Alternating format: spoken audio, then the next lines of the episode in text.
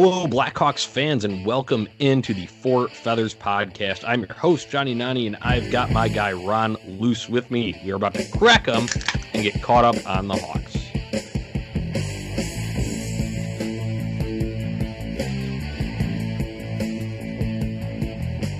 Ron, good to be back on the mic with you, my friend. How you doing this evening? I'm not doing too bad, man. I'm uh, well, you know, just hanging out and uh, actually very excited to finally kind of get to voice, you know, some of these uh, these transactions that have happened so far for the Blackhawks. And uh, yeah, I mean, I'll, I'll save the the emotions and everything for for the episode, but uh, nonetheless, you know, excited to get back on the mic not only with you but uh, also talking some uh, some Blackhawks hockey.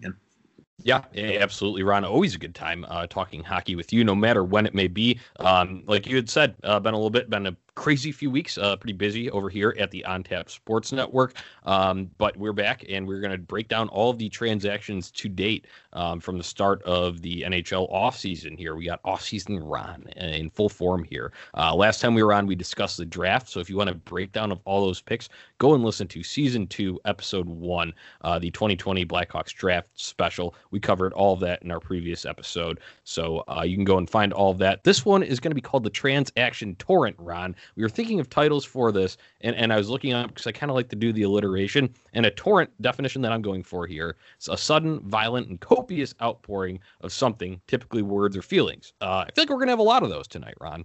Yes, we are. There's going to be a lot of torrenting on this episode. yes, we are. Yeah, go ahead and torrent this episode too while you're at it. Uh, no, download, subscribe wherever you listen to podcasts, uh, and give us a five star rating and review. We'd appreciate that. Uh, before we jump in, though, uh, need need to shout out the parent network. Uh, Four Feathers Podcast is presented by the On Tap Sports Network. So for all your Chicago sports literature and podcasting needs, go to ontapsportsnet.com. We've got all teams covered there in a variety of different topics fantasy sports, pop culture, music, all of that good stuff. So you can also find us on Twitter and Instagram at Four Feathers Pod and at on tap sportsnet. So that does it for all the housekeeping here. Uh, let's dive right into the transaction. Torrent ron the heartbreaker to start things off. It was actually announced the day before uh, the uh, official you know uh, nhl offseason started um, on that friday uh, but the Blackhawks announced that they were not going to re-sign Corey Crawford. So uh, usually we have some notes in here. All I could muster up to put for my first bullet point, Ron, was big sad. Very big sad. It just, I think it, really, it kind of had that feeling, right, of just kind of like like we've always kind of like it's a very kind of general saying, I guess, but kind of the end of an era. It really is. I mean outside of that 2010 year with you know Niemi and and Huet splitting the net, Corey Crawford's really all that Blackhawks fans have known in terms of goalies and net uh, since that 2011 year when he was a rookie. Um, you know, and now you know here we are in, in 2020. Obviously, this year's been brutal. You know, you know the tragic passings of a lot of of idols. Um, you know, obviously coronavirus, COVID 19, whatever you want to call it and now the Blackhawks not bringing back Corey Crawford. Just I don't know how 2020 can get any worse from a from a sports fan. I, am not even talking like the rest of the world. 2020 as a sports fan has been such a weird year. So um, yeah, I agree. Uh, definitely a sad day. Um, I think a lot of people. I, I, at least kind of mentally prepared myself. I had a feeling it was coming. Um, so I wasn't as devastated as maybe if I was like totally out of the know and like, hey, they're probably not going to bring him back. Um, but even then, that whole day just scrolling through Twitter was just like, it literally was like, you know how the the old joke is of like flipping through an old picture book of like all mm-hmm. the good old days. That's yep. what it felt like that day on Twitter. Yeah, it was like the Corey Crawford yearbook that day on Twitter. You're absolutely right about that, Ron. Um, and you had said you kind of, you know, mentally prepared yourself. I did not. So this came as a big shock. Um, I was hurt. Uh, I drank a lot of beers in honor of Corey Crawford that night. I, I think we all did, whether you were expecting it or not. But um, just going back to that, you know, you had kind of hinted um, when we talked about our draft special episode. Uh, we kind of, you know, towards the end, we we kind of previewed a little bit what we thought might go on um, during the free agent period. And I was, you know, fully on board. I was like, yeah, it makes sense that they're going to bring him back, the familiarity, yada, yada. Um, sure enough, that wasn't the case. Um, and you had kind of mentioned a little bit about um, there's, you know, the possibility that they might not, they might go in a different direction. Obviously, uh, that's what ended up happening. So I was crushed to say the least. Um, it, it was a tough day. Uh, it's still tough to digest. Can't believe he's going to be wearing a Devils uniform. Uh, signed a two-year contract with them.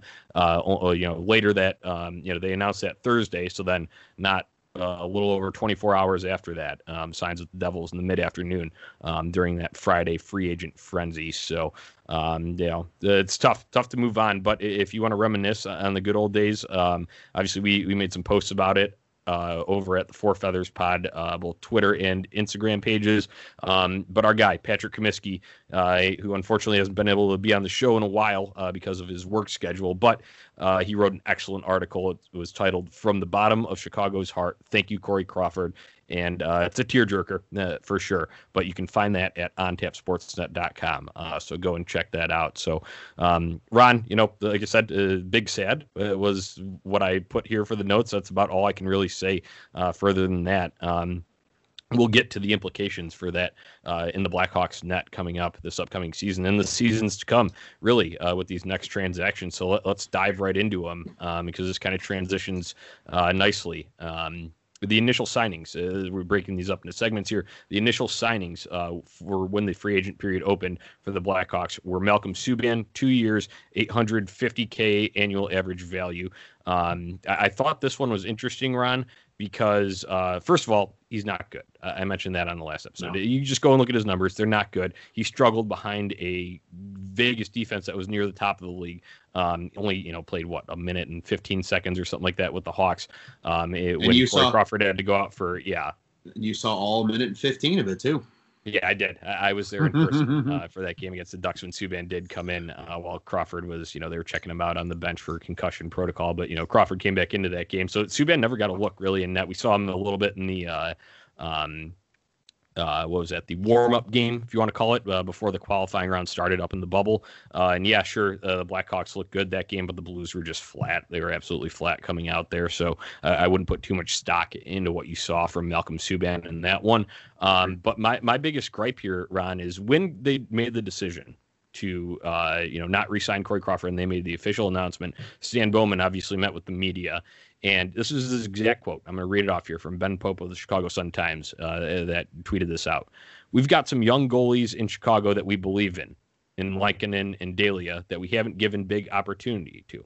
Uh, and then he also compared that after uh, to the situation with Crawford taking over the starting job in 2010.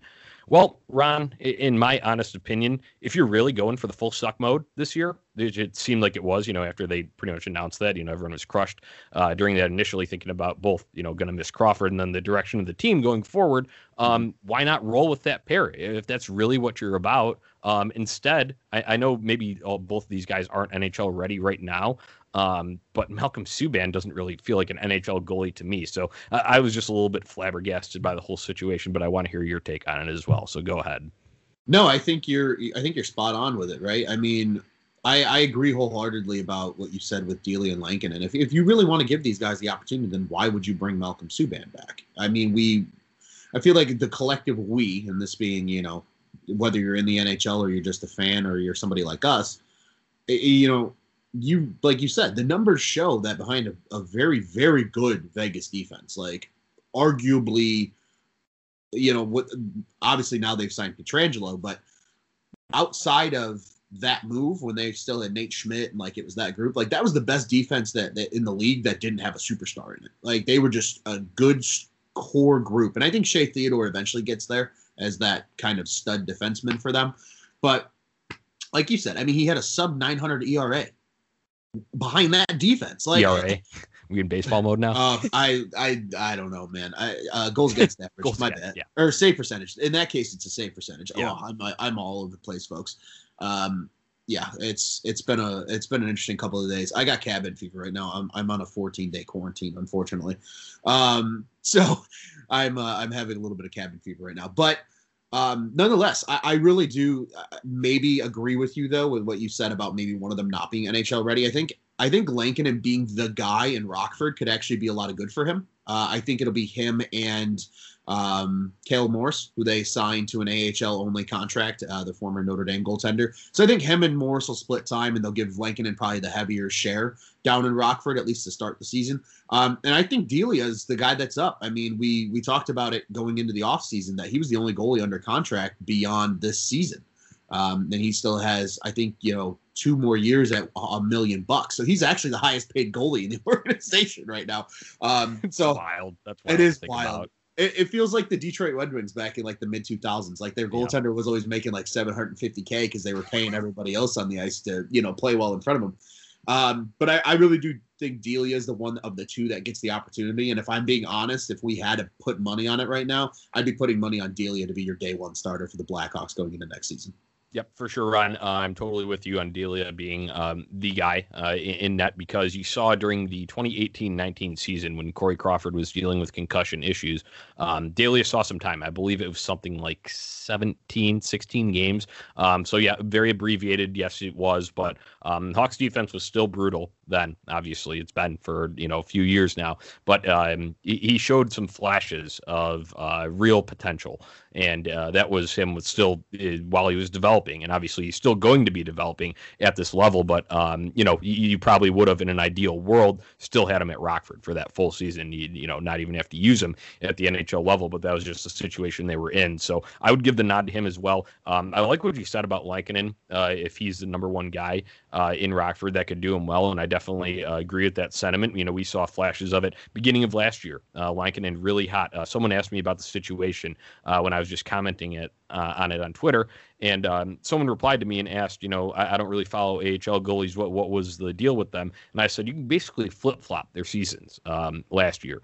Lankinen started hot, hot enough to earn an AHL All Star nod, and I know that's not you know uh, the, the you know doesn't hold all that much weight, but sure. that just tells you the level that he was playing at at the beginning mm-hmm. of the mm-hmm. season. But then he kind of tailed off, and Delia got off to a slow start. On the other hand, but then rose to the occasion at the end of the year and was undoubtedly their number one guy. So yeah. uh, I think when you're talking about readiness standpoint, Delia will be the guy there. Um, only question I have is more for Rockford then at that point. Uh, you still have Matt Tompkins. I know you mentioned uh, the mm-hmm. AHL signing uh, of Cale Morris from Notre Dame, but um, you still got Matt Tompkins, and they signed him. Uh, I know it's pretty much for organizational depth, but still, uh, you're probably going to be having that three goalie situation again in Rockford. So um, I just wanted to point that out. Uh, that's kind of where uh, you know not re-signing Corey Crawford leaves us here as Blackhawks fans, and uh, it could be bad. it could be bad, especially if the defense doesn't really improve here. But um, that was number one of our initial signings there. Um, obviously, not the headliner on that day. Um, that was Dominik Kubalik, who we're going to talk about right now. Um, Ron, and this is the one that I think we can unequivocally say is the good signing, no doubt. Mm-hmm. Uh, two years, 3.7 million annual average value for him. Um, I our notes in here uh, in our rundown for this podcast. I said good signing, definitely, but how long until it gets traded? Um, I was big mad. thing happened, you know, still lingering over from that Thursday into the Friday. So maybe I should have done it for my personal, but I threw it out from the Four Feathers account um, when the Blackhawks posted the video of oh two more years of this, and it was a bunch of Dominik Kubalik highlights. Yeah, that's great, but I quote tweeted it and I said. Uh, with an asterisk 0.5 years. Uh, they'll ship them off at the deadline. So um, I, that was just me being a little rash. I don't think they're going to do that in year one. Um, but you know, just with the directions this team is going, it, it just kind of, or lack thereof, direction wise, um, it, it, just kind of you know got me a little fueled up. But uh, overall, though, I mean, you, you can't discredit what Dominik Kubalik did in his rookie year. You just got to hope he doesn't regress in year two, Ron. Yeah, absolutely. And I, I think the reason that I actually applaud Stan. This is probably the best move that he actually made so far in this offseason that we're breaking down today. Is getting Dominik Kubalik A on a bridge deal. Two years is absolutely a bridge deal for him because he's what, 26? He's still pretty young. Mm-hmm. Um, so two years, he'll still be in his prime when he comes up for that next contract. And a big reason for that is by then a lot of money falls off the books for the Blackhawks. So that then will give them the ability to pay him whatever the hell he wants at that point. Um, here's what I, I 25 by the way, Ron. 25, even better, super young. So yeah, he'll be 27 when that contract ends. So they can actually absolutely lock him up to a six, seven year even deal, and he'll be in the prime of his career for that pretty much that length of the deal. Because you know a lot of people say uh, a player's prime is usually between the ages of 28 and 32. So you know I would I feel very good about that signing for the Blackhawks. Um, I feel even better about it because this one didn't make Stan look like a clown. And then here's why I say that because Alex DeBrincat had one really good season, right? Had one really, really, really good year and landed a 6.4 per season contract that made him the third highest paid forward on the team, only behind the obvious two in Kane and Toews. And more than Saad, who was already making six million. Getting Dominik Kubalik, who just came off a 30 goal season at 3.7 million per year, is exactly what they should have done with Alex DeBrincat, if you ask me. Uh, now, granted, maybe DeBrincat gets a little more because you drafted him. He's still much younger. I mean, he's only what 22 years old, and you know he had a what 40 goal season. I want to say. Um, he was 41. 41 that year. So his he obviously had a bigger number than Kubalik did. Now, granted, Kubalik probably could have gotten closer to 35 if they actually played a full 82 games. But I applaud Stan for not doing what he did with DeBrincat because he said, you know what? Let's get a reasonable number for this guy. And I thought he was going to come in in probably the four and a half range. So getting him at three seven is really, really good. That gives you a lot of cap flexibility still. Um, he's a small enough contract where if you really do, if Stan does, and you know, have him for a year and a half and they trade him in that second year of that contract, that's a small enough contract you can move it very easily. God forbid that they just decide to go into a total tailspin. But like you said, he's young enough where if they are in fact rebuilding, and I say that with air quotes, rebuilding, he can absolutely be a part of the future plan. So I I just applaud this this signing. I was super happy about it. I actually got off the golf course and I, I that was the first signing I saw, so I was pretty happy about that um, on that Friday. So, um, but yeah, I mean honestly, you know, even the Subban signing, I mean it's a it's a low risk, you know, middle of the road reward, I guess for a guy like Subban, 850K is not much for two years. You know, if you wanted to more or less just bury him in the minors, you absolutely could. Um, so it's really, I, I, think, you know, that first day of signings, honestly, for the Blackhawks, taking care of things kind of internally, I think they did a very good job.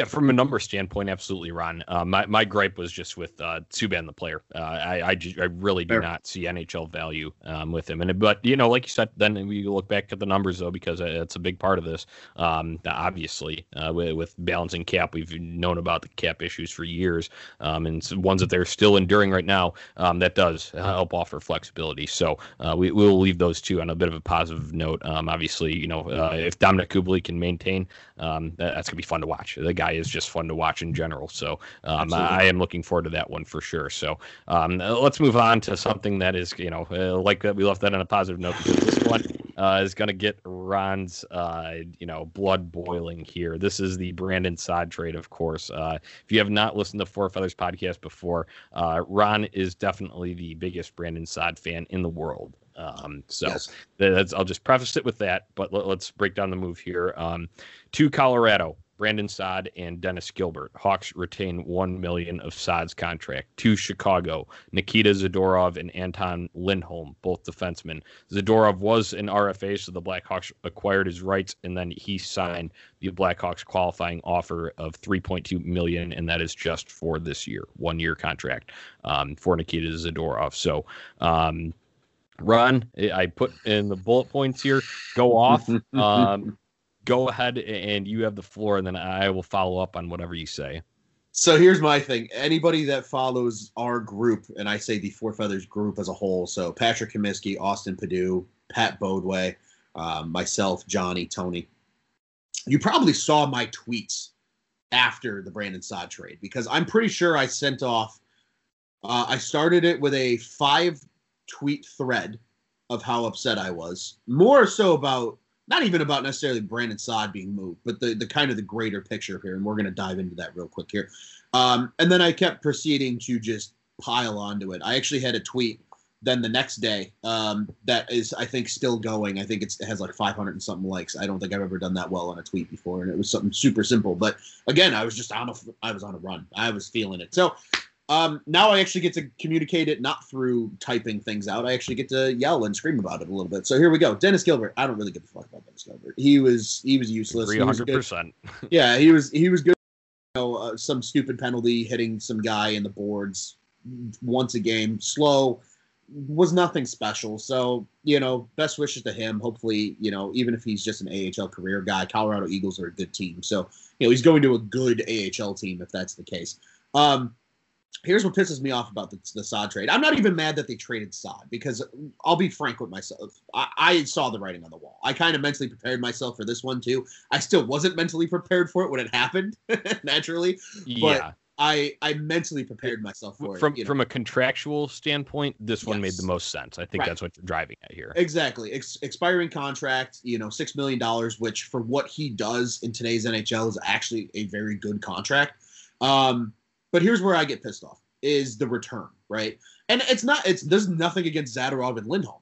I, I I think Anton Lindholm provides good organizational depth. He's a good guy that if you have an injury, i.e., a Calvin de Haan, you know, we love Calvin de Haan here at, at Four Feathers, but you know he has an injury history. And we're just speaking the truth here.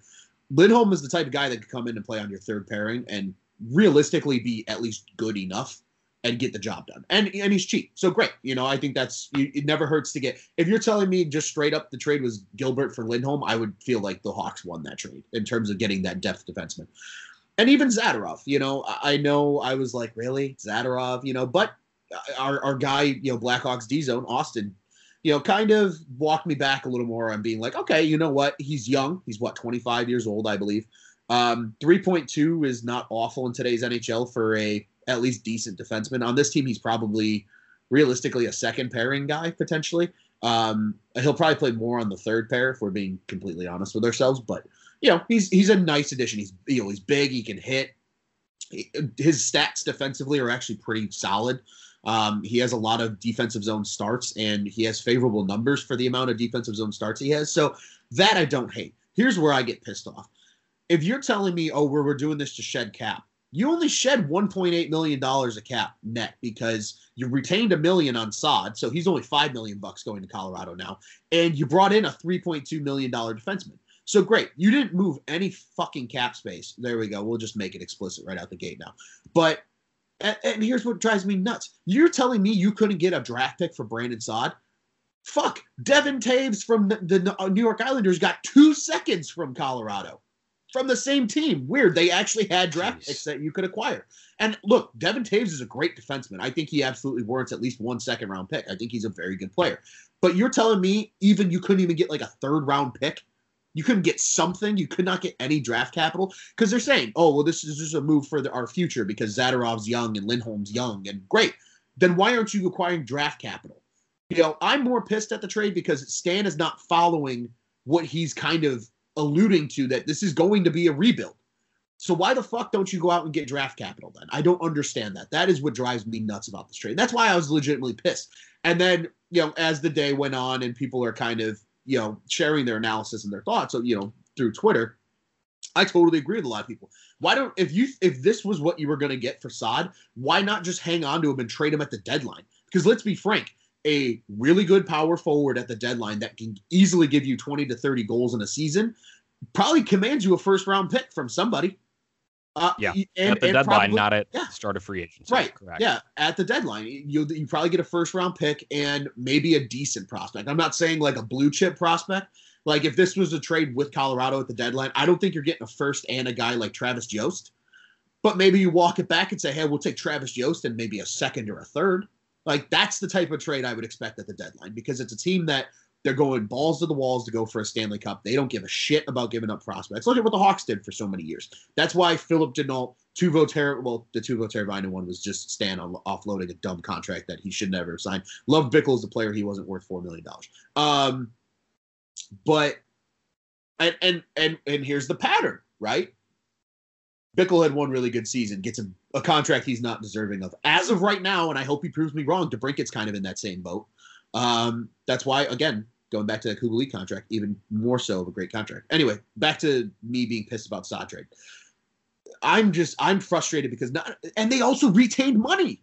It's not even like the full six million was going to Colorado and that's all we got back. The Hawks retained money. The Hawks gave up a very good player that, let's be frank, if you put him on the wing with a guy like Nathan MacKinnon and Mikko Rantanen or some shit like that, oh my god, that that top six in Colorado arguably is the best in the league. I think the only team that actually makes me have that type of reaction right now with seeing their top six on paper is the Buffalo Sabres because of what they did to get in Taylor Hall and throwing him into the mix with Jack Eichel.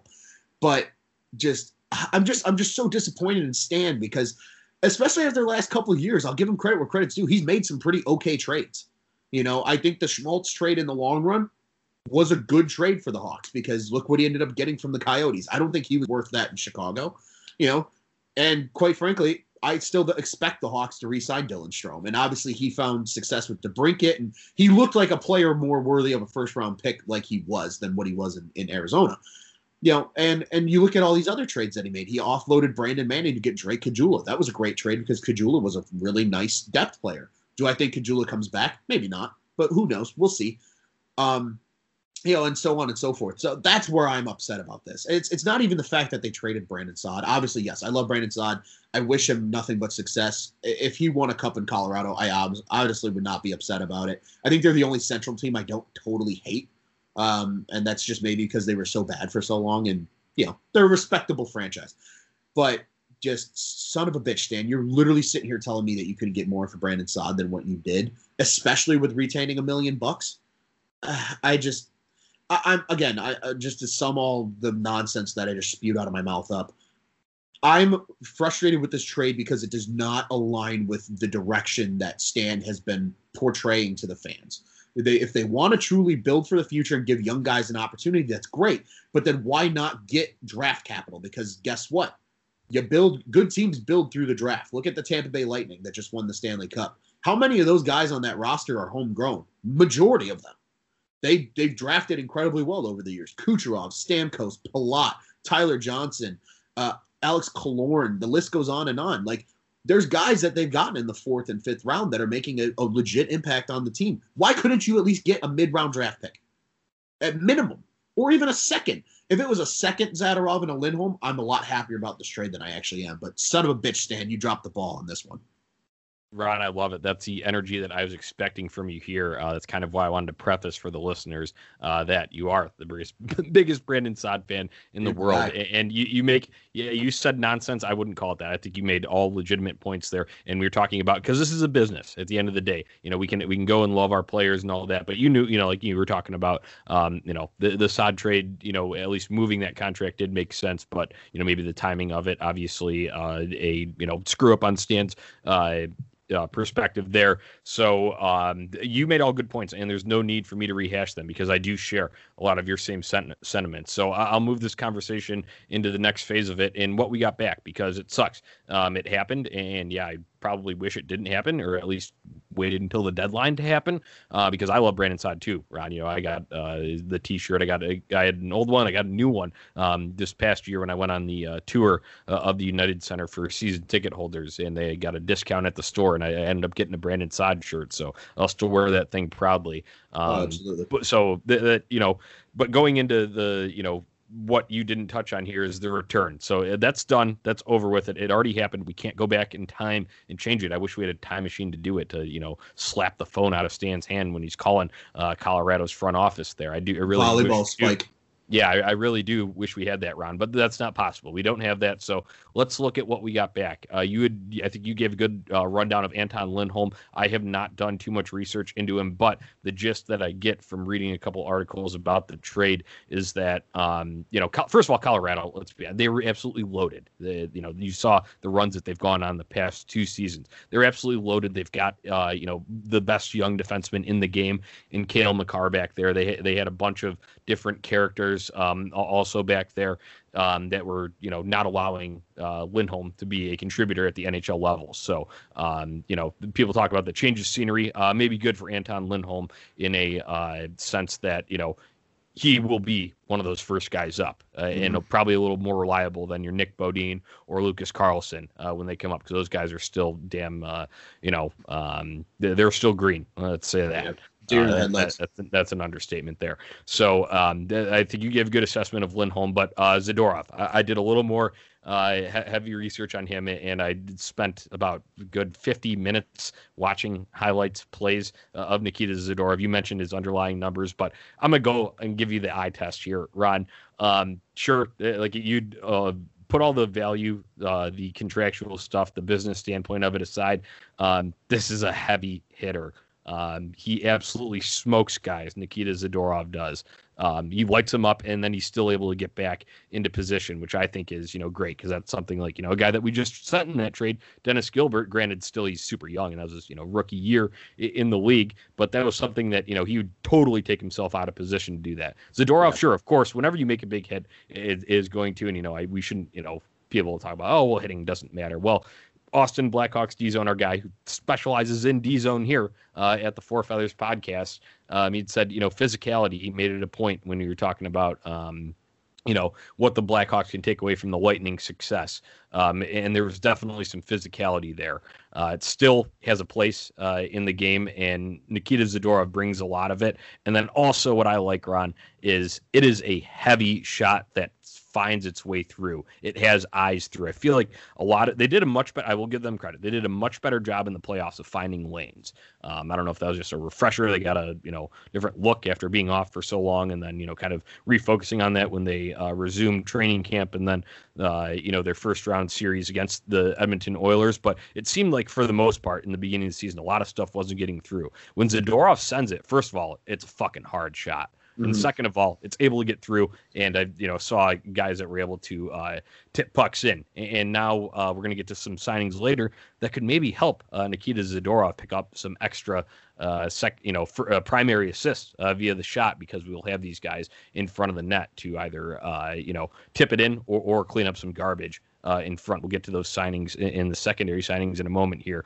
But um, I can't be too mad about uh, seeing Nikita Zadorov. It's like you get that question though too. Uh, how long is it? Only just going to be one year here. But even if it is one year, um, I am excited to see uh, what he brings to the ice because I think it's an element and a competent element that the Blackhawks have not enjoyed in a while. Basically, since Brent Seabrook started his decline. Um, I really think it's been that long since we've really enjoyed that type of defenseman, Ron. So I don't know if you had any thoughts on that, but I just wanted to touch on that um, because you made all the good points about why this was a bad move and all the you know business aspect of it. But I'm going strictly on ice, I test here. Um, I am kind of excited to watch Nikita Zadorov play in an Indian head sweater. No, absolutely, and I'll keep it short. I, I agree with you. You you made so many good points about Zadorov, and that's why I said the more research that and kind of things I heard about him, um, kind of in the days and really even hours following the trade, I felt better about it. Right? He's young, like you said. He's he's a monster. He's huge. He just labels people. I mean, his hit numbers. I think he averages like three hits per game, and the the closest to that I think on the Hawks was Connor Murphy, and he was at like just under two, maybe or something like that. So I mean, he's he's bringing a lot of physicality, and I agree with you 100. percent There is absolutely still need to. There's a there's a need for physicality in the game. There's just not necessarily a need for the dumb shit in the game anymore. I agree, and that's why 100%. that's that's yep. the the evolution you're seeing now. And look at the teams that win in, in the playoffs. They're still physical, hard to play against teams. And if you want to be a bitch to play against, a guy like Zadorov helps you do that. So I agree. I that does make me excited about him. And I agree with you too. I think the the one year thing with him actually works out okay because if he does pan out and become something that they were hoping he would be, great. Then you re-sign him next year. If not, fine. It really, essentially, then it's a wash because let's be frank, Brandon Saad probably wasn't going to re-sign with the Blackhawks if he stayed anyway. I fully expected him to be traded either by the deadline or you know, as we saw sooner. So you know, it really then would just kind of be like, okay, we just did a, a one for one year swap.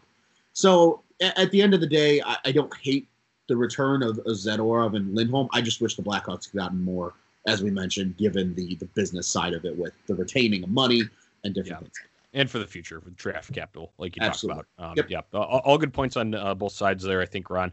Uh, that about wraps up the Brandon Saad trade. So let's get to the supplementary signings and another pawn returning, Ron. Chicago marks the spot. I wrote an article about this. You can go check it out at On Tap Sportsnet. It's called Chicago Marks the Spot What to Expect from the Blackhawks New Forwards. Uh, they inked a pair of uh, new forwards at the beginning of you know that free agent frenzy started on that Friday afternoon. That Saad trade went down on the Saturday, and uh, these signings came in the early of the next week, early part of the next week. Yep, and these morning. signings were, uh, I'll read them off for you here. Mattias Janmark, former Dallas Star, uh, he signs one year, 2.25 million AAV. Um, and uh, then Lucas Wallmark was the other one, uh, one year, 950K uh, for his cap hit. So uh, let's start with Mattias Janmark, former Dallas Star. Kind of played a bottom six role run, uh, but he is, like I mentioned in my article, going to slot up in a lineup like this that is now without Brandon Saad. Yeah, absolutely, and I, I agree. I thought that was a great move by the, the Hawks getting a guy like Janmark. He's always been a guy that I enjoyed watching play in Dallas. Um, had probably a lot more success earlier in his career, and I think a lot of that was just because he was playing higher up in the lineup. Um, I think he played a lot of second line wing time uh, in those early seasons in Dallas. Um, he had what uh, I think it's like a, a, 15 and a 16 goal season in his first two years with Dallas. 15, Fell off 19. a little bit. 15, 19. Thank you. Um, but over the last two years, fell a little bit. I think he had six goals in both seasons, actually, um, and about the same points. He's usually a 20 to 30 point guy the last two years. But as we mentioned, that's because of playing lower in that Dallas lineup. You know, he started kind of being relegated to more of a third and fourth line role in those second two years. So I don't hate the. I actually really like the signing. A two two five is a very modest cap hit for a guy like him, especially if you can get the 19 goal version of Mattias Janmark and not the six goal version or even the 15 goal version. If you're telling me two two five gets us 15 goals next year, I'm cool with it. Like that. That's a thumbs up signing for me. Um, and then the biggest thing I, I, I think I agree he does play a very similar uh, style to Saad.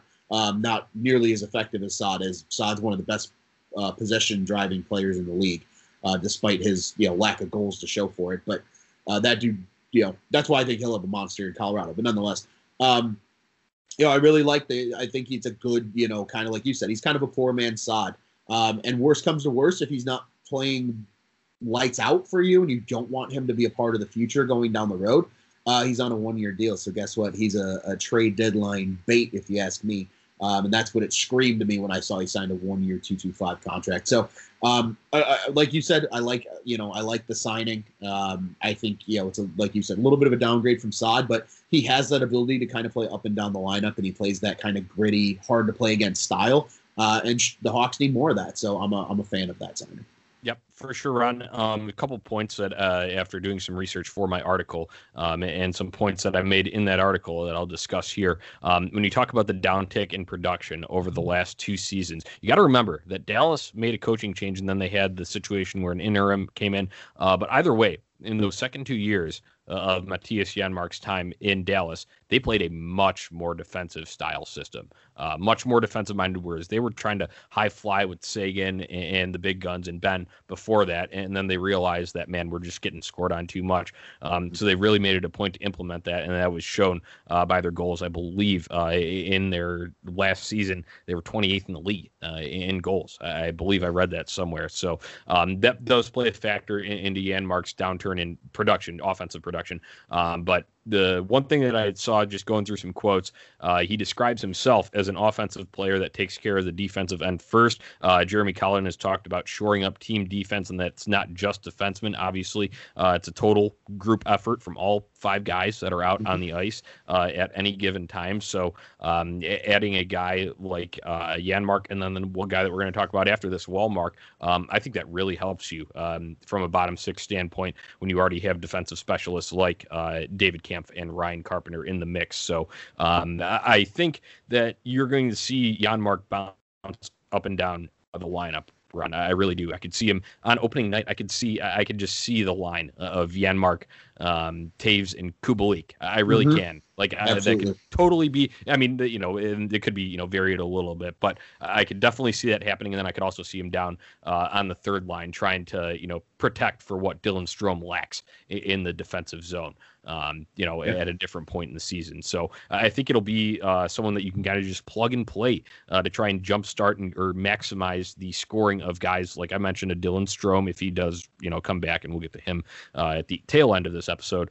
Um, uh, guys like uh, Alex DeBrincat if he needs a little lift. Um, shit, even Dominik Kubalik, he falls in a rut. Uh, Kirby Dach, you want to, you know, obviously he's very good himself defensively, but say you want to have a guy who's a little more high flying on the other wing, uh, Dach and Janmark can lock that thing down defensively and let that other guy literally just be a rover, uh, find the soft areas and score. So I think that's mainly what Janmark's going to bring in. DeBrincat. Yeah, yeah. He will do a lot of the corner work. He'll do a lot of the dirty work.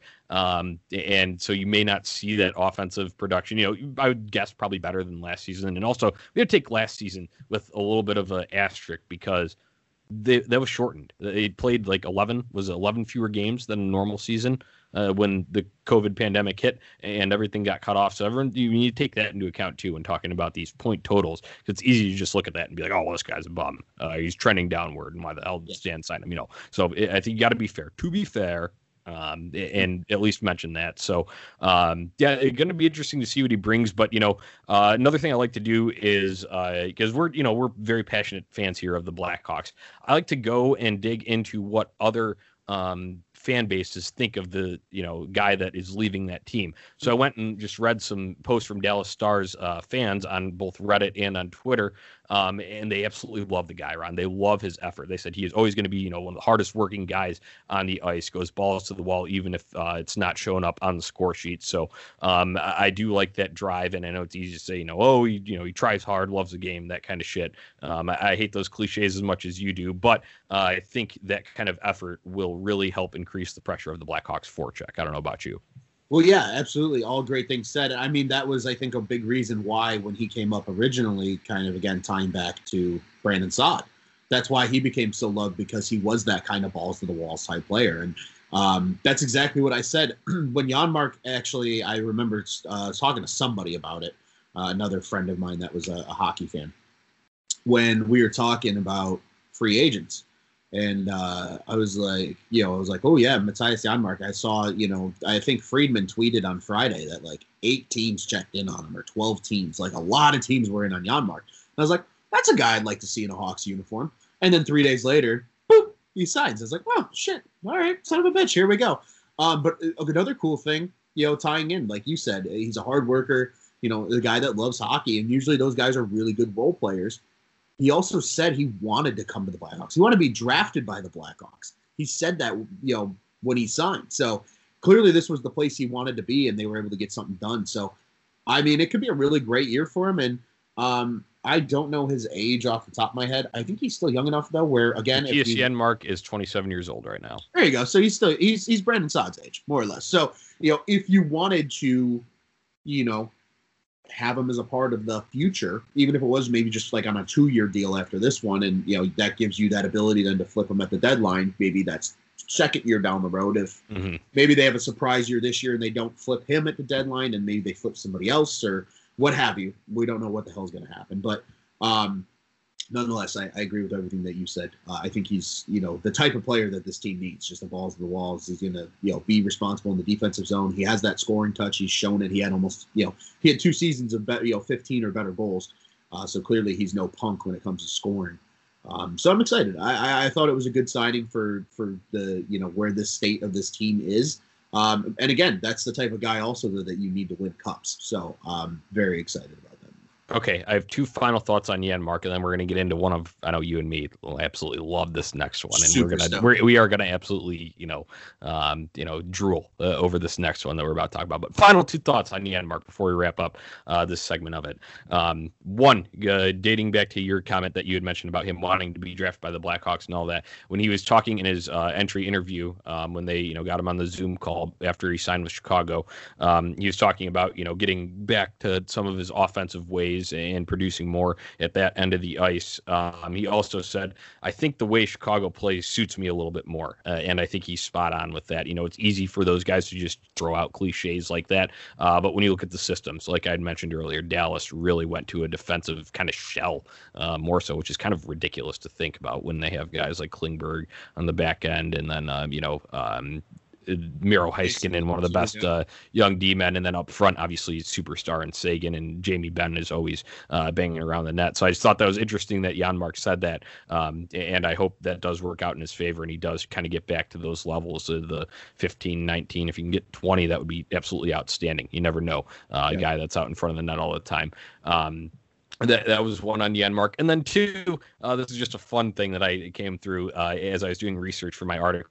On, uh, I found a good you know video some Canes fan put together of our next one for Lucas Wallmark, but for Janmark there's no long highlight tape but I found about three times where it was just him gashing the Blackhawks. One in an overtime game, another one out in front of the net, just bullying one of our, you know, uh, rotating cast of defensemen that we've had there, and you know, banging a rebound home through whatever goalie it was at the time when it, you know Crawford was out injured. Um, so I'm glad to have that here and not have to play against that because he seemed like a thorn yeah. in our side uh, whenever we would play against the Dallas Stars. So um, that that was just my final two thoughts on uh, Mattias Janmark. Once again, uh, he was signed one year, two to five million cap hit. So that's Mattias Janmark. Let's move on to our darling, Ron. Call him yeah. our darling because you and me have gushed over him in messages together. And none of the other Four Feathers guys really know too much about this guy. But you and I um, have looked him up. We've I feel like you and me watch more Canes games than your average Chicago fan probably does. Mm-hmm. Um, Lucas Wallmark, this guy. Uh, so yes, he was technically a former Florida Panther, but uh, Lucas Wallmark signed one year, 950k cap hit. Ron, when we go to our bios, uh, our, our Four Feathers Pod bio on both Instagram and Twitter, mm-hmm. what does mm-hmm. it say? It says providing Blackhawks analysis, updates, and hot takes. I feel like we haven't had a hot take on here in a little bit, Ooh. and I'm going to go and say Lucas Wallmark could be the best value signing of free agency for the number that he's being paid. Best for, value signing for for just the Blackhawks or for any team in the for NHL. Any team. Ooh, I like that. And you know what? I, am going to build off that for you real quick. I'm going to hype that take up because, you know, I, I, like you said, we watched a lot of Canes hockey. I, am just a hockey nerd. I'll turn on whatever game is whatever on. Admittedly, this playoffs, I think, being a different time of year and everything kind of messed me up, and I didn't watch as much as I would have loved to. But um, yeah, it's just it's something about the way he plays. Uh, again, yeah. he kind of he kind of reminds me again a little bit of that Brandon Saad type of player. Um, again, Janmark and Wallmark are very similar players. I think the difference is though is just Wallmark brings so much more to the table because he can also play center.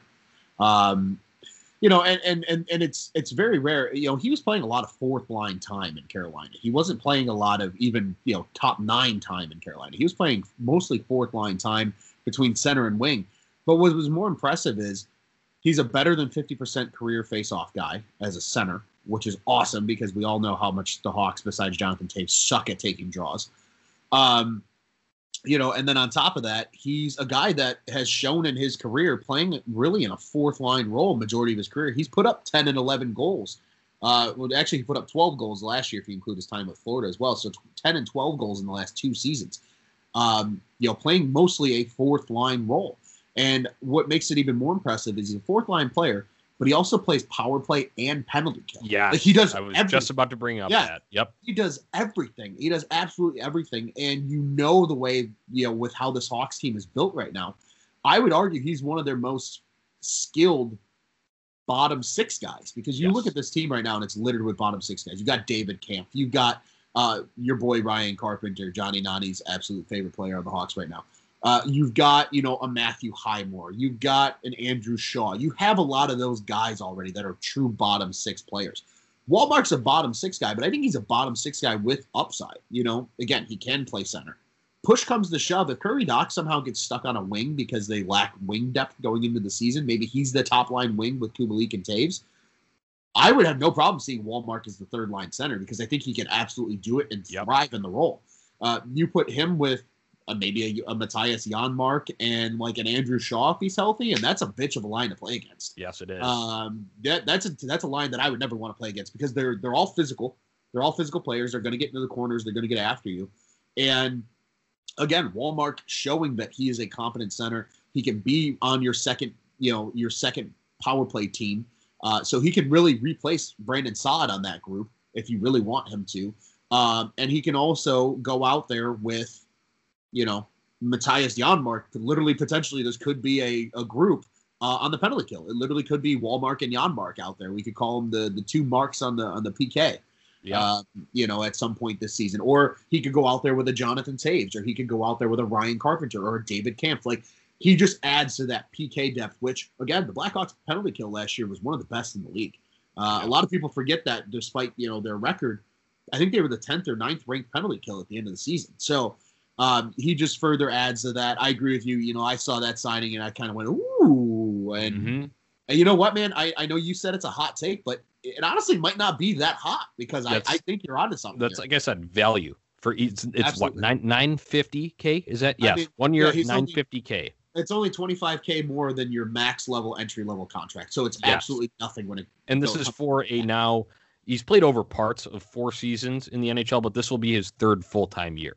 So he already has the experience, and he had experience on a good team. That was when the Canes, you know, were finally coming up uh, to the level of, you know, shit. They went to the Eastern Conference Final um, in one of his, you know, actually his, yeah, his first full time year um, uh, down in Carolina. So, like I mentioned, yes, also a former Florida Panther. He did get traded. Um, was that when the uh, Canes acquired Vincent Trocheck in a you know last ditch effort to try and bolster something uh, before uh, playoffs? Obviously, did not work out for them. Um, all the Canes fans, like I said, I went and gauged reaction from Dallas fans on Janmark. Um, gauging reaction from Canes fans on Wallmark. They absolutely love this guy for all those reasons that you discussed around the versatility, playing obviously, you know, kind of, you know, you'd think defensive specialist when you look at him, but then you're like, holy shit, he's playing on second power play unit. Oh, yep. he's killing penalties too.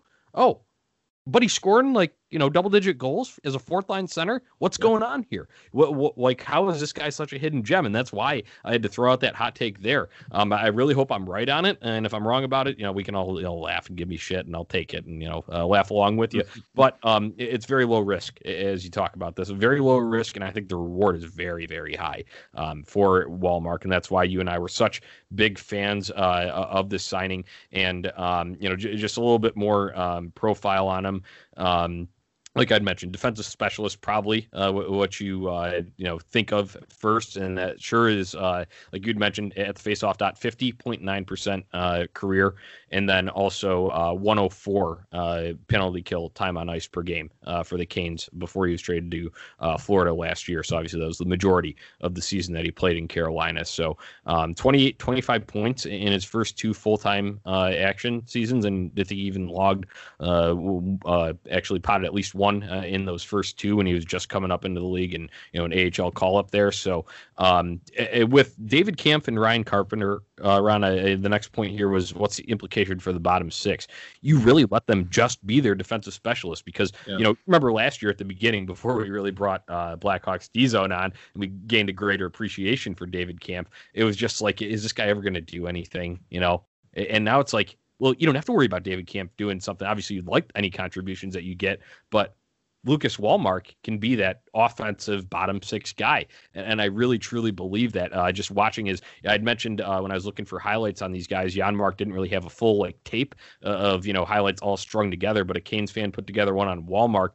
And uh, you're talking about his 11 goals as a Cane in the 2019 20 season before being traded to Florida.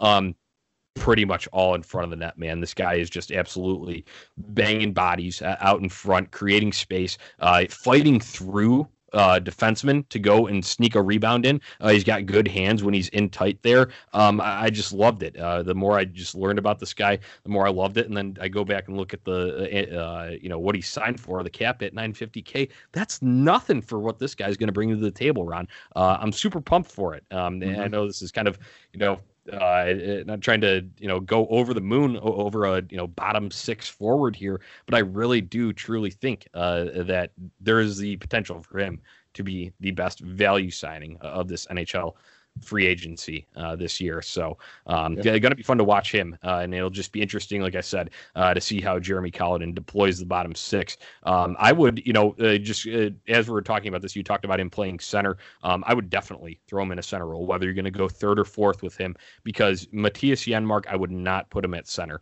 Uh, I know he Absolutely. did play some center during his time in Dallas, but that was, you know, he moved off of that. Yeah, I think he had a what 30 8.3% career faceoff dot. That's not the guy you want there. It's maybe, you know, someone who comes in after someone gets kicked out of a draw.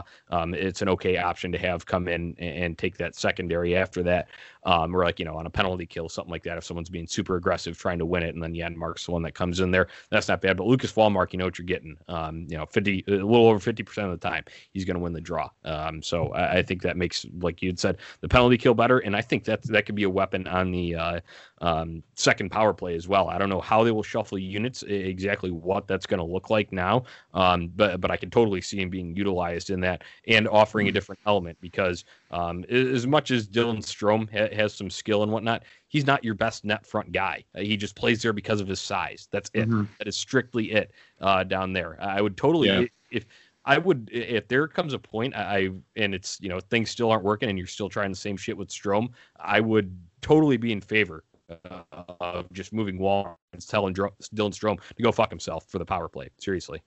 Yeah, well, and just kind of you know to to you know answer that and kind of build on what you just said, but also just kind of about the bottom six in general. With Wallmark, you know, I mean, you look what happened with Dylan Strome. He got kicked off the top power play unit once they realized Kirby Dach could handle the front of the net abuse. Um, and who knows? Maybe now, and I'm not saying this is going to happen, and I'm sure if somebody listens to this and really, really wants to tweet at me, you know, my Twitter account, you can absolutely come and take a shot at me. I have no problem with it. I like the banter. The banter is fun. Um, but like I wouldn't even be mad if they wanted Kirby Dach to have a more prominent role on the second power play unit of having Wallmark be the front net guy on the first unit. Because yeah, that could be an option as well. You know, if he's willing to get the shit kicked out of him in front of the net for Toews, Kane, you know, Kubalik and probably Duncan Keith, unless they think Boqvist is ready to take over that role on that top power play unit. You know, if he's willing to take the dirty shit for those guys to do, you know, the pretty stuff, and then you can load up guys like Strome, Dach, DeBrincat on that second unit, and maybe you put Janmark on that second unit as well. Now all of a sudden you have actually two competent power play units, which that second power play unit last year just befuddled me at times because yeah. they just could never get anything it, going. It was just not yeah, they, and I think just because of the personnel they were putting out there with it too, it's not a shot at any of them personally. I just don't think they kind of meshed as a unit. They were just kind of throwing shit at the wall and seeing what happened. Yeah. Um, because they found their their guys on that top unit, right? They figured out Kubalik had that nasty one timer. Mm-hmm. You know, Kane was obviously Kane. Toews is obviously Toews. Even Duncan Keith, especially in the the playing series, and then even in that uh, that first round playoffs versus Vegas, you know, looked good as the power play quarterback, and he's shown over the course of his career that he can do it. He's maybe not your top option for it, but he can do it. Um, you know, and and just kind of adding on about Wallmark, uh, you know, the implications for the bottom six. I agree with you. I think that allows guys like Carpenter uh, and David Kampf to really just kind of quote unquote stay in their lane and just do what they do so well. Um, I mean, hell, we saw Ryan Carpenter at times last season be the second line center for the Blackhawks because yeah. you know either Strome wasn't getting it done, excuse me, or just whatever the case was. You know, they were just trying anything. So at least now you have a guy like Wallmark that let's say Strome isn't getting it done as the two, and maybe you do want Dach as your uh, a wing just to load up, you know, with two top heavy lines. Maybe maybe Lucas Walmart sees some time as a second line center this year. Who the hell knows? Uh, or yeah, Lucas Walmart. Um, it, it, when we're talking Janmark Walmart, I gotta like catch myself before I, I say their name. It's so close, and it makes yeah. me giggle because of how close it is. But um, nonetheless, you know, I think it, it it's great that they add this bottom six depth the problem is, and I, I, know we'll touch on this a little bit now in, in this next section that we're going to get to here. So I'll just kind of briefly glance over it. But like, it almost feels like they have too many bottom six guys now. So it's like, what yeah. the hell do you do with some of these guys? And and the names that I'm thinking of in my head, we have on our rundown here. So I'm I'm going to leave that for then. But that's just kind of my going away question there now. Is like, all right, you have all this great bottom six depth now. It, you know, even though Janmark and Wallmark have both shown they can play up and down the lineup now what the hell do you do with all of it and who slots in where and who's kind of the odd man out of that entire group so um, something i'm sure that we'll debate here on four feathers at some point this offseason uh, once the roster starts to shake out a little more um, as the you know 2020 propose i guess it would be more of just a 2021 season really when it starts but um, whenever we get closer to that i'm sure we'll debate it Yep, for sure, Ron. Um, I like I don't want to go and make. I was I was about to start an article the other day about the bottom six bunch up, uh, but I think that's going to have to be saved uh, for a later date um, because I, I, just don't know. I think we're still too far out right now. So uh, when it gets to that time, uh, we will uh, discuss uh, what we think is going to happen lineup wise here for the Blackhawks in 2021. But let's move on. What's next? Um, obviously, we already went over all of the transactions that went down. Um, since uh, the free agent period opened here. But uh, what's next here? Uh, they're probably going to have some decisions to make. So there's a great deal of uncertainty surrounding Brent Seabrook, Andrew Shaw, and Zack Smith. Uh, let's run down these guys. Brent Seabrook, uh, we're getting Bionic Siebes back. The contract obviously is immovable. Um, he, you know, came back and was practicing. Obviously, did not uh, was not part of that playoff roster. Uh, still healing up, but the fact that he was back and skating when they got all got together at the, you know, what ended July, beginning of August for or, or actually no, it was beginning of July. Uh, really, yeah, when when they started that up. Uh, the fact that he came back so quickly from three uh, big surgeries there, um, you have to imagine he's going to be there. So that, that takes care of Brent Seabrook. Andrew Shaw, uh, a lot. That's honestly just a big question mark at this point. Is he even going to be healthy enough? Is he ever going to play in the NHL again? Uh, these are questions that obviously don't like to you know ponder that, but you really do with this concussion history. Another one, um, Zack Smith. What do you do with him? Because he's like a 3.25 uh, cap hit for this year. Um, definitely a buyout candidate. I don't know what your thoughts on that are, Ron. Yeah, I'm like I said, that, that's kind of where my thoughts were going because there are a lot of uncertainties with the, the three guys that you just mentioned. Seabrook, I, I honestly think, especially after hearing how much he played through and how much pain he played through over the course of his career, he said he was dealing with those some of those injuries for like nine years. So the fact that he essentially played through the cup runs with those injuries is unbelievable. Obviously, his age doesn't benefit him coming back, and he, I'm not saying he's going to step in and be the Blackhawks' best defenseman on night one, but I, I think he's going to at least be that much better. And that what we originally thought was him just falling off, it would decline with age. I think will be a lot less of a decline, if that makes sense. Um, yes, I, I, think he'll be he'll be stable. I'm not like again, I'm not saying he's coming in playing top two, you know, pairing minutes or anything, but I think he can he can get the job done and still give you if you needed him to maybe 20 minutes a night. But realistically, I think the sweet spot with him is about minutes. And I think that's fine, you know. And even if he's your seventh guy and you rotate him with, you know, some of these youngsters, maybe if they think Ian Mitchell's ready and you kind of rotate him and Ian Mitchell playing with Zadorov, um, I wouldn't be shocked, especially with getting Zadorov now, if Mitchell starts the year at Rockford. But again, save that for another discussion. Um, so it'll be really interesting to see what happens there. And really, Shaw and Smith, I would argue, are both buyout candidates, right? I mean, Smith agreed is you know he's a three two five cap hit for what he does, especially with what they just got and guys like Janmark and Wallmark.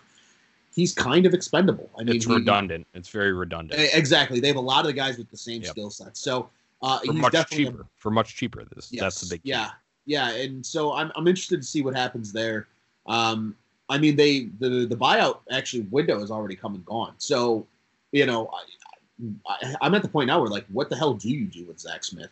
Um, is he just gonna? Could, could, also another. I did not put this in the notes, Ron, but uh, long-term injured reserve. Both him and Shaw could possibly be candidates for that, depending on the severity of their injuries. Yep, and that's exactly where I was going with it because with Shaw right now sorry, I didn't mean to cut you off, but Zack Smith did not skate when they all came back um, for training camp. Just making that clear. And maybe maybe that's something the Hawks knew about. Maybe they were just like, "Hey, look, man, we'll we'll pay you for this last year. You're probably done because he's he's getting up there in age." Or or maybe they're like, "Hey, we just think you're done with our organization. We'll give you a year to get healthy, and then we'll let you go to the free agent market and try and get another you know one or two year contract or something." Um, but yeah, I mean that three two five is easily you know like you said, it's easy to put on the LTIR. Shaw probably the same way. I, I would have to look it up. Normally, I'm really good with knowing the contracts off the top of my head or being smart and pulling up a site that will show me those, which I'm in the process of doing right now. I'm just trying to talk out my ass until I get there. Um, Shaw's three nine though. Yep, I knew he's three nine. I'm just trying to see how many more years he has because I'm pretty sure he still it's through it's through uh 20, 21, 22. Okay, so is it only two years left then? Yes. Okay, so that's I guess that's not too terrible. So yeah, I mean realistically, Shaw could end up as just an LTIR candidate as well, even for those two years, especially if the concussions really screw him up. And realistically, that probably yeah. ends his career if he's got that bad of concussion problems. I mean, he's just again his play style over the course of his career just unfortunately kind of warrants to that the way he plays. It's, you know, there's a, there's one thing to play balls at the walls. It's another thing to play balls at the walls with your head as your battering ram. Uh, and that was kind of what Shaw was yeah. for most of his career. So I would love to see Shaw come back and be healthy because I think he just adds to the depth of this team. And quite frankly, I think if he has a really good season and he is healthy, he's a guy that you can move at the deadline too. And uh, I'm sure a contender with the cap space would love it. And I'm sure the Hawks would be willing to eat at least probably half of that contract. Yep. You know, and that way he's only a 1.8, 1.9, maybe a flat 2 million going to another team or even a 2.5. I think Shaw at 2, 2.5 isn't terrible uh, especially on a contending team that wants that balls to the walls bottom six guy. So again, I never wish injuries upon anybody. So I would love to see these guys skating. I just like you said, at least I, I think the one thing with Shaw is he has a skill set that would be useful to the Hawks. So as long as he's healthy, I think they're happy about him being healthy. Um, but with Smith, it's just especially with guys like Wallmark and Kampf and Carpenter, it's just like he, like you said, his skill set is unfortunately redundant, and he's the most expensive of that group. So uh, I'm really intrigued to see what happens with those three guys. Again, we you mentioned at the top of the show alliteration, the the Seabrook, Shaw, and Smith uh, combination yeah. are the are the big question marks right now uh, for this Blackhawks team moving forward. So um, will be interesting to see what happens. a lot of time still for this off season. Obviously, uh, things can happen between now and the, the beginning of the the next season, whenever that might be. Um, but I would I would be really intrigued if I, I would be actually shocked if if Shaw or Smith are, are skating this year just because of that injury history that you mentioned. I think we see Seabrook uh, quite a bit in this coming season, but I don't know about the other two.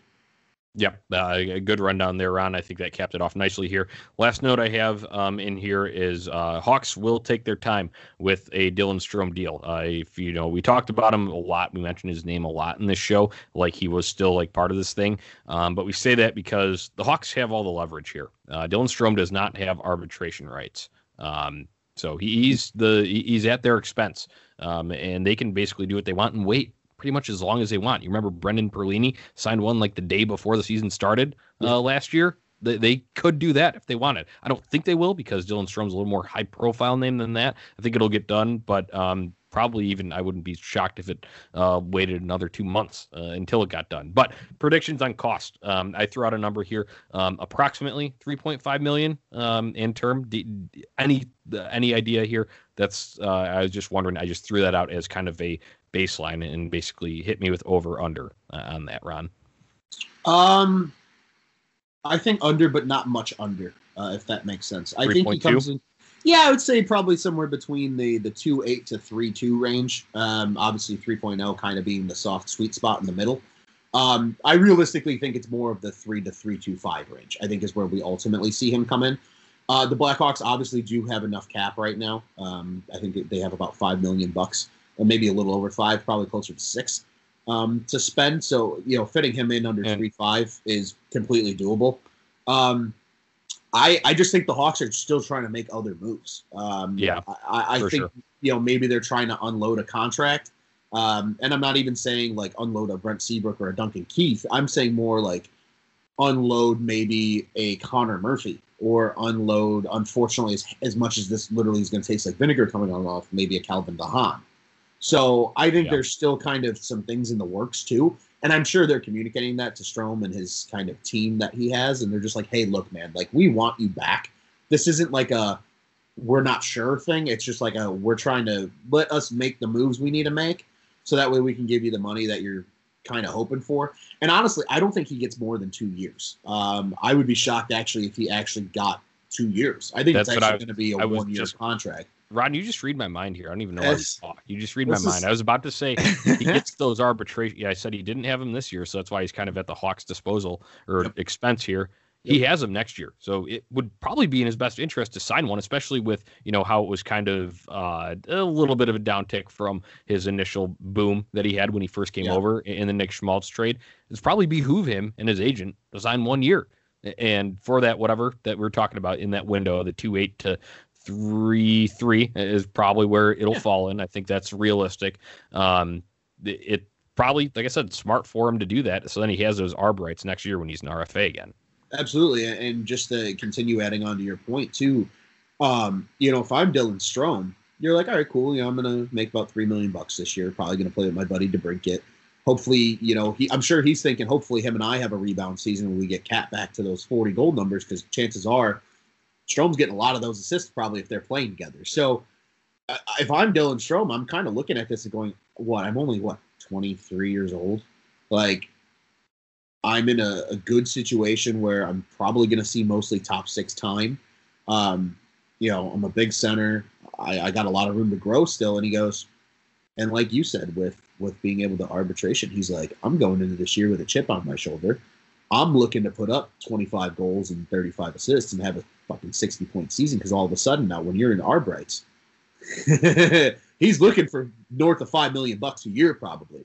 Um, you know, and then obviously at that time that's a decision that the Hawks have to make, um, whether they walk away from it or you know they trade his rights or what have you. So I, I agree. I think it just, especially with the cap being the way it is too, not going up guaranteed. I think they said for this year and next year.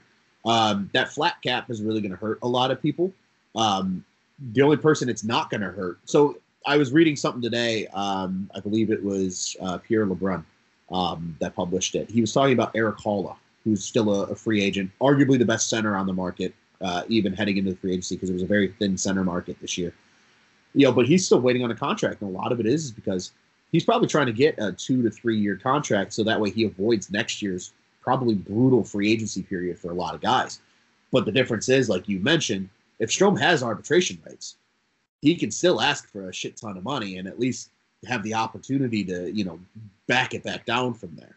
Um, where a lot of those free agents that are going to hit the market next year, guys like potentially Mattias Janmark and Lucas Wallmark, who we just talked about, aren't going to really have a ton of bargaining power next year because a lot of teams are going to be in cap crunches with these young guys that they have already on their teams getting raises, you know, which is what we're seeing this year happening with the Hawks right now because the 6.4 for DeBrincat kicks in this season now starting. You know, you're going to see a lot more of that. So, so some of these guys are going to struggle, but Dylan Strome's kind of in, like you said, that power position where, yeah, yeah, yeah, no problem. I'll take that one year contract at a nice number. I mean, three million bucks is still three million bucks, and you know, and even then, I think he's warranted at least three because you know, I, I saw the stat ever since he was acquired, the only three players on the team that have more points than him are DeBrincat, Toews, and Kane. Um, you know, he's he was hurt a little bit last year. I think that's what made that point total fall, but he was well on pace to probably be a 45 to 50 point player, um, which he was the season before, and he was very consistent uh, up until he missed some time with injury, and then they started screwing with him on where he was playing in the lineup. So, um, a bit of a long-winded answer, but I think yeah, like you uh, you brought up a great point. You know, Dylan Strome's in a, a really good power position to take that one-year contract and say, I'm going to have a beast of a year, so that way I can cash in, you know, next season. Yep, for sure. Uh, I think that's a very good uh, roundup of it. So we'll, uh, you know, see what happens. Dylan Strome, like I said, don't be shocked if it takes a couple months though, because uh, the Hawks pretty much have the say uh, at this point about when things get done. So um, that does it. That was our, uh, what did I call this? The Transaction Torrent edition, season two, episode two of the Four Feathers podcast. Our last point in wrap up here. Ron, sad day in hockey as Doc Emrick, Mike Emrick, legendary broadcaster, NBC, uh, NHL and NBC. You've heard him there calling all the major playoff games, all the primetime games, all the Wednesday night rivalry when it was that Wednesday night hockey as of most recently.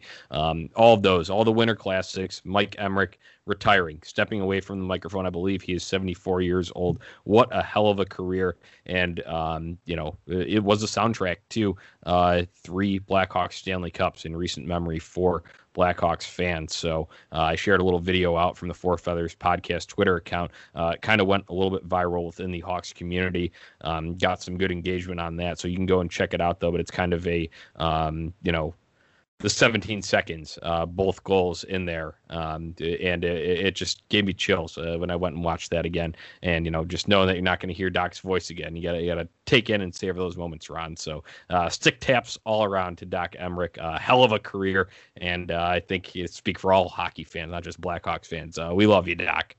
Yeah, absolutely. We we definitely love Doc Emrick, and I, I don't know why, but early in my hockey career of, of being a hockey fan, I for whatever reason was like I don't understand him, and I was really young too, and I think that was part of it. And as I grew older, I grew the appreciation for him in the booth, and um, you know, my in my own you know life, obviously doing the podcasts with you and everybody else here at On Tap Sportsnet, uh, as well as you know having the pleasure to call football games for my alma mater, St. Xavier University. I, I, just I grew so much more appreciation for who he was as a broadcaster and really who he was as a man. Like you hear all these great stories just about how good of a human being he was, and you know a lot of times that gets you know kind of lost when you you identify somebody by their voice like you do with a guy like Emrick, and it got to a point where you know Emrick and Olczyk was the dynamic duo, and yeah, listening just, to them was synonymous with big games in hockey. Um, yep. You know, and I, for anybody that hasn't watched it yet, I highly recommend you after you're done listening to this podcast, go watch it. Um, but the NHL on NBC Twitter account put out uh, kind of like a little video he put together, and it, it's it's awesome. It's like four and a half minutes. It's well worth the entire watch because he talks about you know getting into his career and starting out as a broadcaster and like Gordie Howe was still a Red Wing and Bobby Hull was still a Blackhawk and you know, Bobby Orr was still a Bruin, and he's like, you know, and all those guys go to the Hall, and then he talks about their kids. He's like, you know, and then you you had you know Mark Howe and and uh, and Dennis Hull, or no, excuse me, and then Brett Hull, you know, both end up in the Hall of Fame as well, and like he just he just he eloquently takes us through his career. Like he, of course, we knew he would because it's Doc Emrick, like, and like he eloquently took us through so many hockey games. Absolutely, absolutely, and he he takes you through his career, and he talks about the Winter Classics and you know, he talks about going to Michigan Stadium for the Red Wings and, and Leafs, and he talks about the the Bruins and Blackhawks at Notre Dame, and you know, and he just he hits on everything so beautifully, and it's just like wow, like that man has yeah. done a lot of good shit over his career in the broadcasting industry. So I agree with you, man. Thank you to Doc Emrick. hockey will not be the same without him. I'm very intrigued to see who they believe will replace him in the booth for those national games. Um, but I don't. I it's just nobody's going to be able to do it justice, and I almost feel bad for whoever gets that role yeah. because they they have a very big shoes to fill. But a hell of a career for him, you know, and and I'm sure you know he alludes to it in that video. That's why I said you got to watch it. I'm sure we'll hear something from him down the road. I'm sure he'll still do small things for the NHL and you know maybe like a content capacity. Um, but yeah, what a career! He'll be in the Hall of Fame for hockey, 100%. And if he's not, uh, I think we'll all riot because, like you said, Johnny, uh, there's there's a few things that are synonymous with me growing up as just a person, and it's you know the, all the great sporting events that we've seen in our lifetimes here for you know Chicago championships, but that Blackhawks run, you know, like you said, it was magical, and it's some of my favorite time as a hockey fan in my life. And and Doc Emrick was was the narrator for most of that, you know, besides for Pat Foley and Eddie O was double dutying. Uh, yeah, those two legends. So I, you know, for me, it's it's really like those three guys is you know what I, I see is synonymous with hockey for me. So it's going to be weird not having him in the booth, but congratulations to Doc, and yeah, we absolutely love him here. Yeah, most certainly, Ron. Um, you know, one one thing I was going to mention after you said that, but you you know you went back and circled on it. Um, you know, Eddie O being his partner too. Awesome that he was our play-by-play, uh, you know, or excuse me, color commentary uh, along with Pat Foley in the Chicago booth, and uh, you know, uh, him and Eddie, uh, Doc and Eddie, uh, doing the national games. It was just, you know, it's a soundtrack to uh, me, honestly, really growing up. I would mm-hmm. say um, it really was uh, just a pastime. So uh, the uh, hashtag going around that NHL and NBC Sports started today was "Thank you, Doc." We use that in a few tweets there, but since we're on the podcast, Ron, you know how we like to do it here at On Tap Sportsnet. Uh, throw a few back. We're gonna crack them for Doc right now. So, uh, uh Doc, that's for you. We cheers to you. Um, congrats on a hell of a career. Um, one before we go, Ron. Favorite Docism.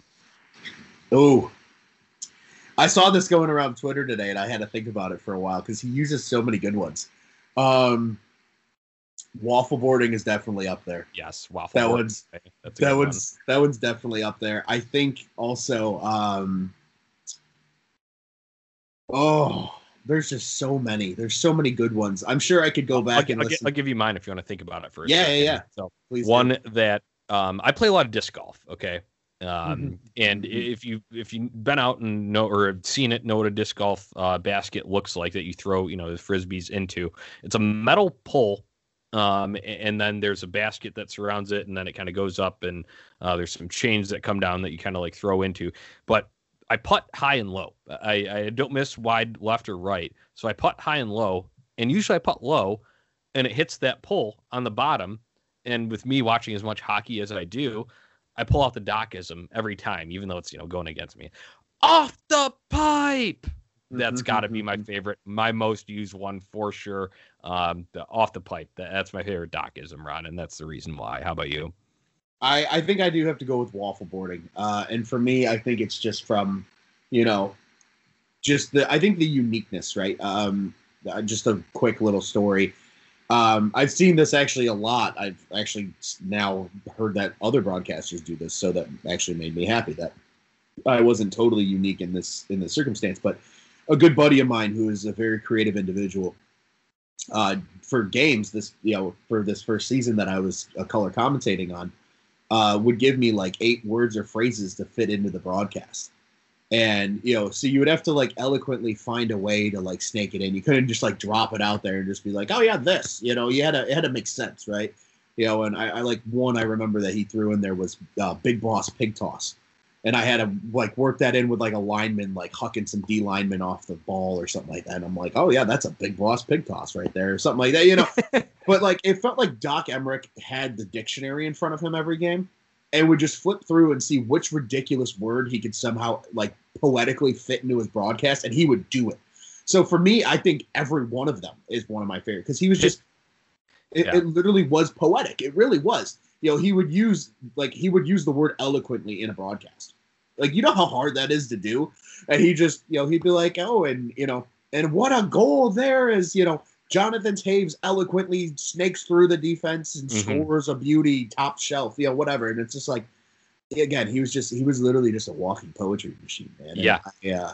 But waffle boarding is just that one always made me giggle. yeah, waffle boarded away for a blocker save. If you weren't familiar with the term before, I'm pretty sure you know most hockey fans are. But if you weren't, that, that's what that's referring to um, as the blocker. I uh, love that he used that phrase, waffle board instead, though. A um, couple honorable mentions uh, because this one makes me think of Dave Bolland. Pitchforked away, Ron. Yes. When someone is really digging in the corners and they steal the puck away, Dave Bolland was great at that and I feel like I heard that multiple times during the 2013 Stanley Cup Final um, because Dave Bolland, you know, obviously he had the 17 seconds goal, um, but you forget about some of the work that he did along the wall there and Doc's the soundtrack to that. Pitchforked away, that's another good one. So and uh, spirited, I like when you use spirited. Yes, uh, instead spirited. of you know, yeah, that is that is a favorite of mine. Is yeah, spirited. so um, yeah, uh, uh, Ron, I think uh, that was good. I'm, I'm glad we reflected a little bit on Doc here because that did just happen this morning. This morning being uh, Monday, October 19th, when we are recording this. You will probably hit uh, this will probably hit your airwaves um, by you know late Monday night uh, into early Tuesday morning. So that's what we were talking about. Just had to give uh, Doc the shout out there. Thank you, Doc. Cracking for Doc. Cheers. a little sip.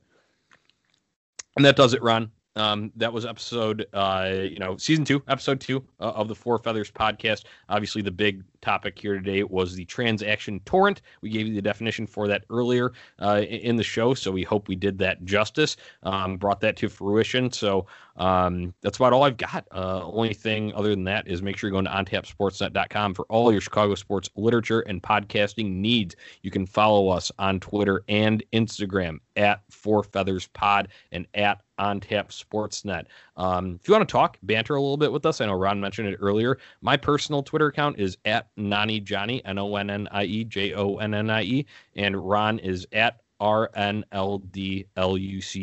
um, that's ron luce on twitter. I am johnny nani your host once again. So um, one more thing if you enjoy this podcast please give us a five star rating and review wherever you listen to podcasts we would greatly appreciate it it helps us out so much so um, Ron, that is about all I've got. I think we only know how to close this thing down in one particular fashion.